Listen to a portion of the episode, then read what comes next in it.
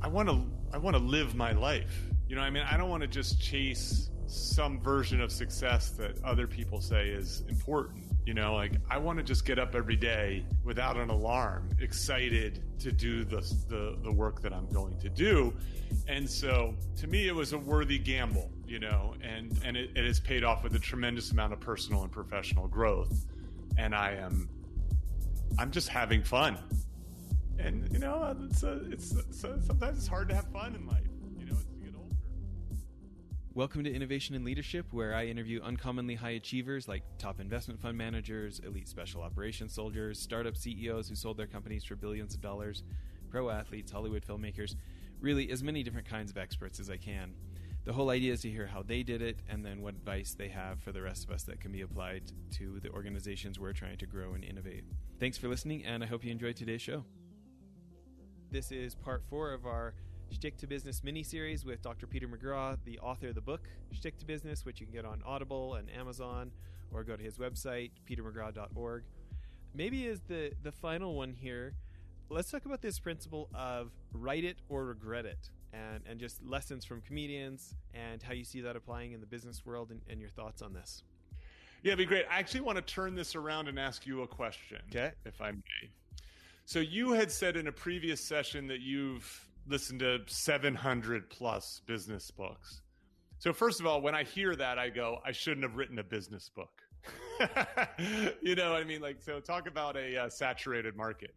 Now, I worked very hard to create a book that was that felt different. You know, it read different and uh, differently, and so on. You know, I leaned into the entertainment value and so on.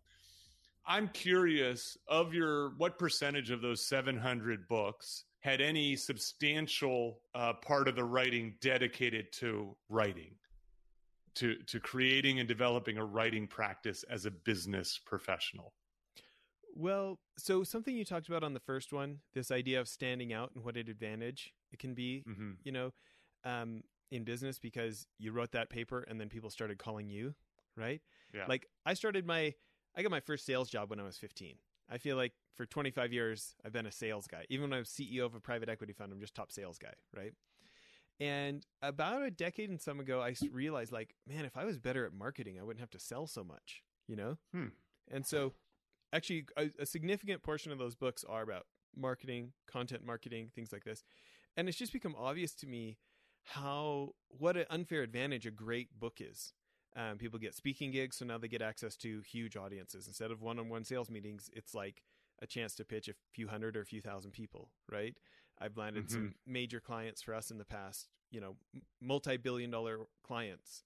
I got an $8 billion client because of a speaking gig, right? So hmm. having a great book is a great way to get a great speaking gig. You know, it's a, a I like books and I look up to so many authors that I want to be one, right? I hope mm. to be as cool as you one day. And careful what you wish for, my friend. But but the but the point is, I have intentionally looked for a number of books about writing. You know, I love Ryan Holiday's book Perennial Seller, or Bird by Bird, or Stephen King's book, or The War of Art by Steven Pressfield, or uh, so I've intentionally pursued those ones. But there are so many other books where you know you look at somebody like Ben Horowitz, right? The guy founds Netscape, billionaire. Andreessen Horowitz is this big deal. And yet he has gotten a lot more coverage because he wrote such a great book. I mean, that I, I feel like that how to the hard thing about hard things gave me a little bit of PTSD because I just remembered how all my business failures and made them feel extra real. okay. Yes. But I've heard that book referenced over and over, and the guy is insanely impressive without the book. You know, I agree. Peter Thiel. It's one of the best business books I've ever read. You know, Peter Thiel's Zero to One, right? Mm-hmm. About mm-hmm. hey, stand out. you know, the, you want a high probability business, invent a monopoly. Like, yes. forget about competition, invent a monopoly if you want to make some money, right? Don't be the best at doing something one, be the only one doing it, you know? Yes, I know. Yes. PayPal, Palantir is probably going to go public for a billion plus this year. You know, like the guy is a highly impressive dude, and yet he gets a lot of airtime for zero to one.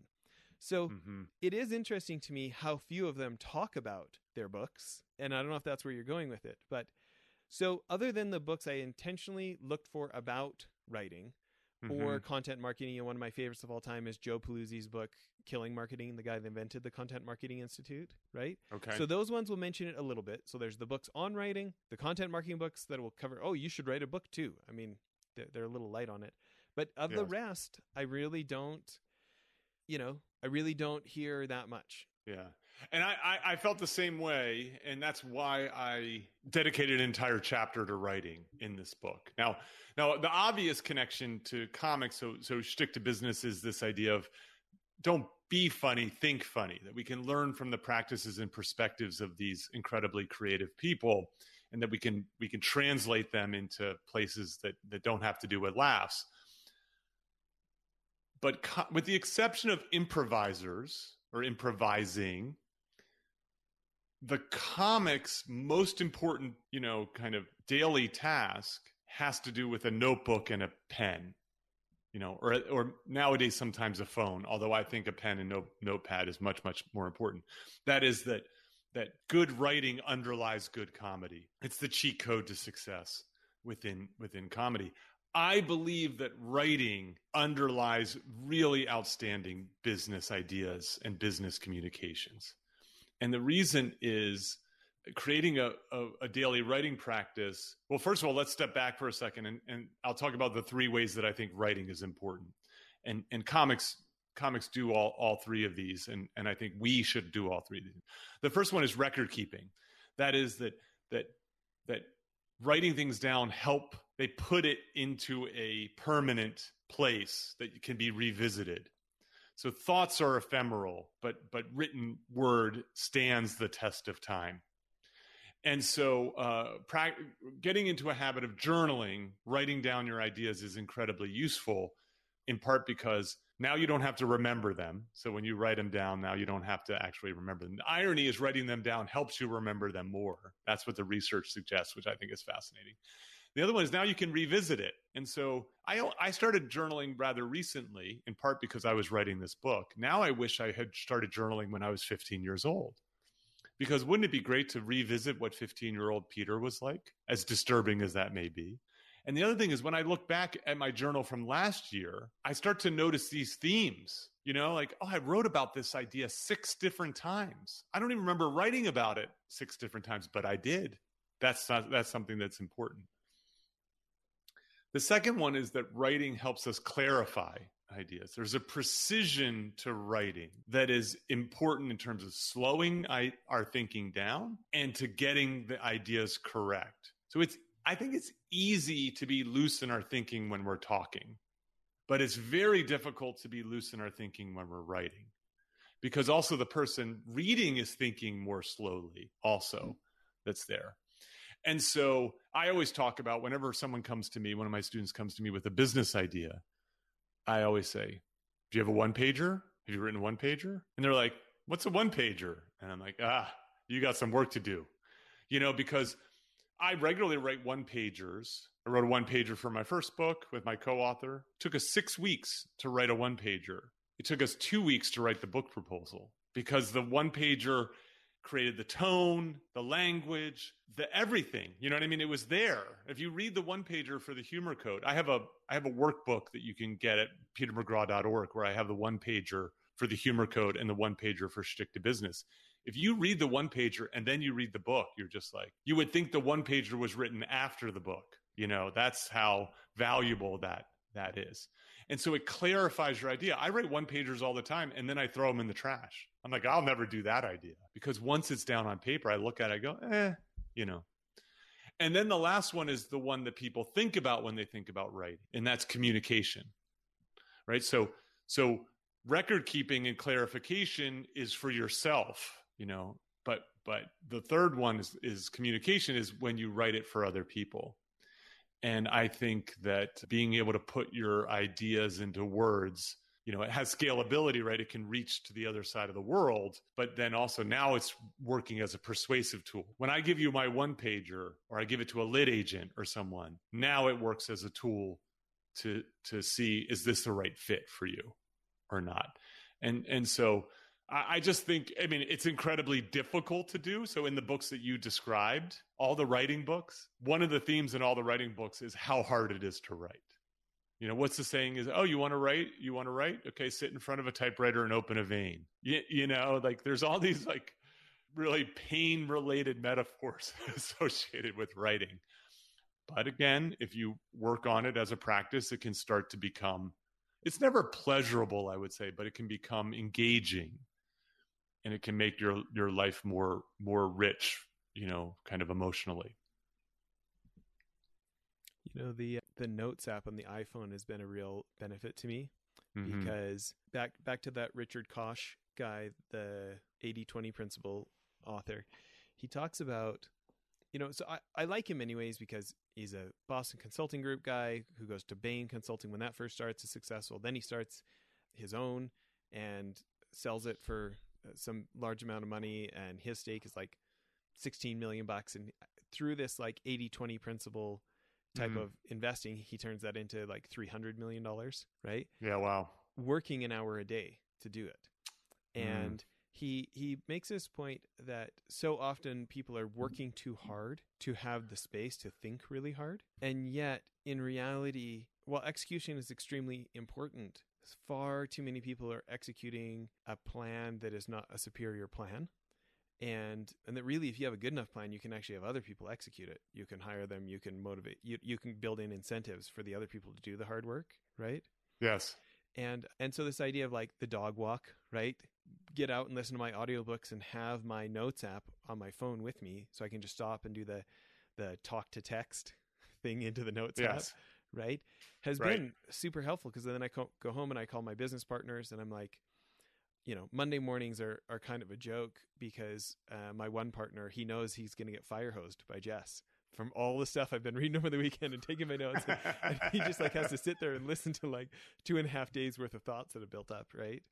But I, I guess that's interesting to me because I have told myself so often, that's such a good point. We totally have to do that. And then later I'm like, what was that thing I was trying to remember? Mm-hmm. And I almost have like yeah. a slight desperation now of like, I'll like turn off my audiobook. Sometimes I'll even pull over a car and I'm like, okay, get this physically down before I lose it. Like, you know, yes. like the default mode network and the connections getting together we talked about from the book Autopilot, right? And it's like, there's been so many times that like I knew this is this is what I've been waiting for. This is why I listened to those last four books. This is why I turned off books and sat and dro- drove in silence. This is why I went to yeah. that conference. I've been trying to come up with this right here. I can't forget that. And then I do forget it. And it's like, you know? Yeah. Jess, I think, if I may, I'm going to put on my professor hat and give you some homework. Okay. So I so I had mentioned uh, in the previous one I have this new this new project that's not humor related. So it's so it's a, a podcast well, about living remarkably as a single person. To be honest, many of the things that I talk about in that podcast are relevant to singles or non-singles. It's about living a remarkable life. One of the one of the sort of founding ideas that I, I, keep coming back to is this idea of creating more than you consume to create more than you consume. Now, you create a lot of things. You know, you build businesses, you know what I mean? Like you have no lack of of creation in your life.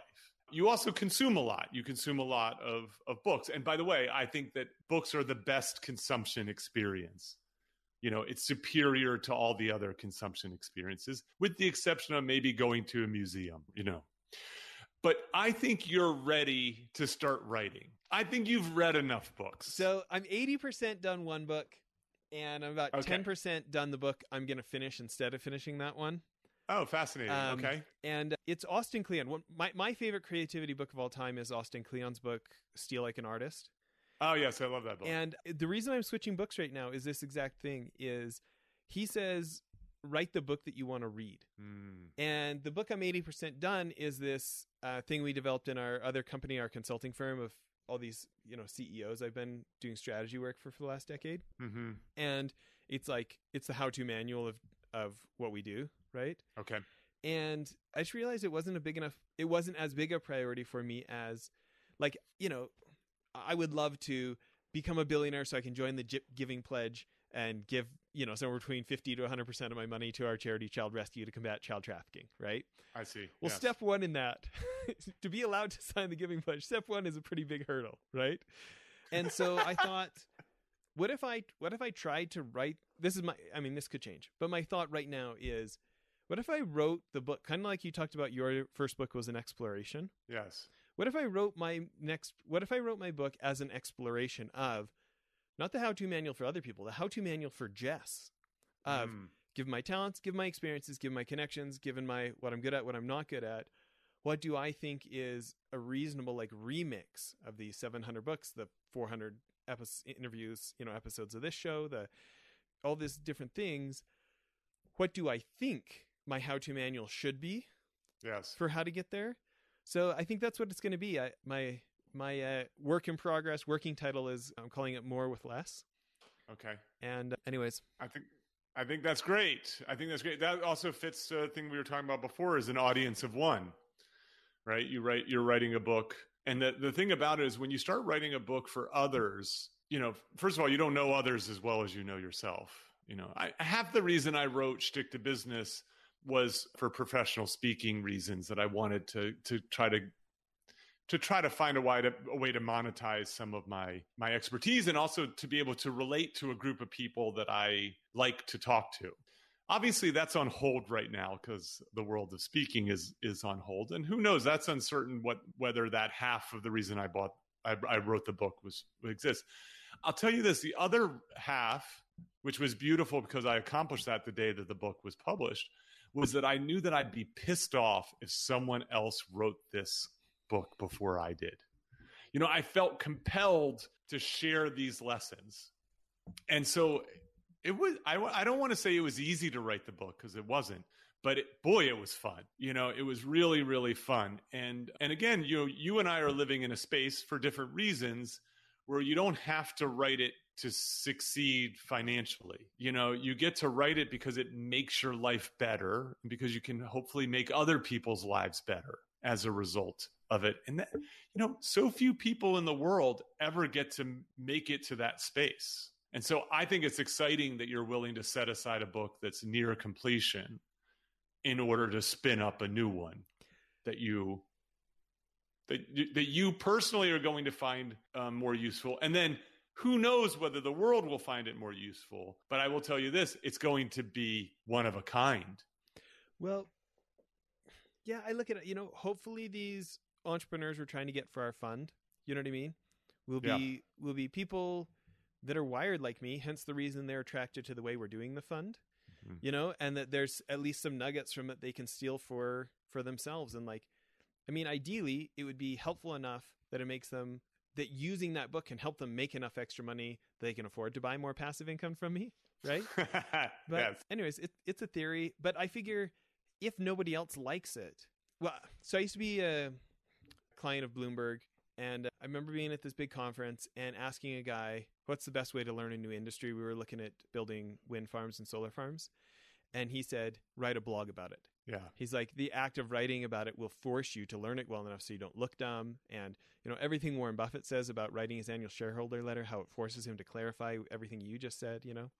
You know, one other thing before I know we're kind of wrapping up here, but one one thing that I kind of wanted to compliment you on is I have been super interested. There's a Harvard professor, her name's I can't pronounce her last name correctly, but it's, I think it's Anita uh, Elberse. oh yes i know her She wrote the book Blockbusters. Yes great book yeah And I thought her reasoning was was fascinating. She said, you know, all my colleagues write these books about basically boring stuff. They're like they they go inch wide and a mile deep on something that's not that interesting to a lot of folks. She's like, yes why not do something fun? You know, she's writing Yes. about like why do the be- why do the biggest movies outsell everyone else and how does that work and whatever.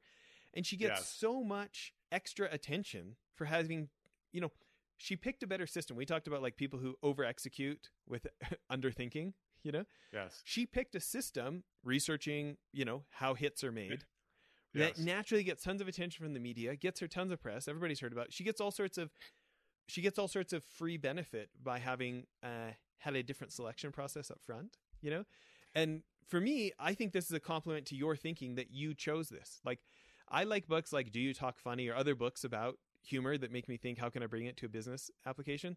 So Mhm. when Shane recommended this one, it was an easy yes. Like I you see. know, guy had on the show, Daniel Harmon, he they just finished their book Poop to Gold about making these funny YouTube videos. Same thing Jay Davis from Creatively we've had on the show does. They make these funny YouTube videos like a half million dollar video that's an advertisement, but it's so funny that people don't click off it to watch the the YouTube video they're trying to watch and they'll hit, like Jay will make a half million dollar video in this consumer brand will sell an extra 3 4 million dollars a month off of That's these things, right? Because he's inter- he's paying people with entertainment. They're Yeah. willing to endure his sales pitch, you know? And like so anyways, I thought it was I thought it was a credit to your thinking to have the guts to do something not so serious, but which would like you said, naturally you talked about having the phone ring off the hook when people are calling you, right? Anyways, it, it is one thing I think about with with entrepreneurs of like you know like i'm i'm interested in a lot of different topics and i could have done instead of choosing innovation and leadership i could have chosen something so narrow that it would have drastically limited my audience that i could have been just as passionate about you know what i mean? So that was my attempt of like hey pick the people that pick the people the media already wants to cover billionaires and pro athletes and best-selling authors and stuff and kind of get to skip a bunch of work of trying to get attention for what i'm doing because it, it's inherently attention getting you know? Anyway And yeah, indeed. Thanks so much for saying that. I, you know, I look. You you have it's cliche to say, but like I I want to I want to live my life. You know, I mean, I don't want to just chase some version of success that other people say is important. You know, like I want to just get up every day without an alarm, excited to do the the the work that I'm going to do. And so to me, it was a worthy gamble, you know, and, and it, it has paid off with a tremendous amount of personal and professional growth. And I am, I'm just having fun. And, you know, it's, a, it's, so sometimes it's hard to have fun in life, you know, as you get older. And so, you know, who knows what this is going to turn into, you know? And so I'm, I'm just open to it as, you know, there's that, that kind of improv saying about yes and, and so I'm just living a very yes and life at the moment. Well, I feel like you're you're stacking the deck in your favor by Hmm. taking enough time to think about think this deeply about what you're doing and intentionally doing it that way. You know, choosing something that already has attention instead of trying to push a boulder up a hill for getting attention. You know, Mhm. like you look at the craft, the fact that you know how long ago was that TED talk? You know, you you've stuck with one thing to build a circle of competence around it. You know, like Mhm. you look at how many principles that would apply regardless you know it's it's working for you as an academic it would definitely work for people as as an entrepreneur as well which Mhm. you know i know you probably classify yourself as an entrepreneur but as an author as a speaker like you are an entrepreneur and, and it's obviously working look we're we're doing this show together you know we Yes. I like I turned down 95% of people trying to get on the show. I mean, when we made it to, you know, given you given the day we're either the number 1 or the number 2 innovation show on all of iTunes, which kind of makes us in the world, right? Because Mhm. it's the number 1 source. So, as a result, we just get flooded. You know what I mean? Like I'll get I'll get 5 people a day asking to be on the show and when you do, you know, when you only release shows twice a week, you can the math doesn't work there, right? But Yes. what you've done, you've paid the price, you've thought hard about what you've done, and even though we're not, this is not the Tim Ferriss show or Joe Rogan or something big like that. You know what I mean? Hopefully, somebody listening today reads your book and calls you, and and uh, it's a benefit for you. So That'd be great. Well, Jess, I was on Joe Rogan and I had a better experience with you. So he can take that. very kind of you to say, and and I appreciate the encouragement on the book thing because Yeah. I, I am a yapper, not a writer, and I, I probably have some intimidation about being told, you just write like you talk, Jess. You know, that's maybe not your gift. And I'm like, I, that's that's made me a little gun shy. And then I've just thought about it as like, you know what? That's okay because we can hire editors. why don't I talk? well, why don't we talk? And then why we don't hire? Why don't we hire professionals to make me sound good? You know? I think that's great. You know, I I got a note when I was working on an early version of of Shtick to Business. My, my, a buddy of mine who's an entrepreneur, he's like, Pete, this doesn't sound like you. This sounds like academic speak. He's like, I want to imagine you telling stories at a cocktail party. And so I always remembered that. So I think this idea of you as a talker, you should lean into that. Hmm. Well, it's a You know, chance to stand out, I guess, right? Yes. Lean into your your make it conversational. That's who you are. That's what people know you as. Yeah, I love Um, so I I think that's great. I appreciate that. Okay, everybody, petermcgraw.org. Go get your copy of Shtick to Business on audible.com. And uh, and Peter, thanks for making so much time for this. It's I really appreciated it. Oh, it's a great pleasure. Thanks so much, Jess. And I, I look forward to making millions of dollars and then investing in your uh, new fund. Great. Okay, bye everyone.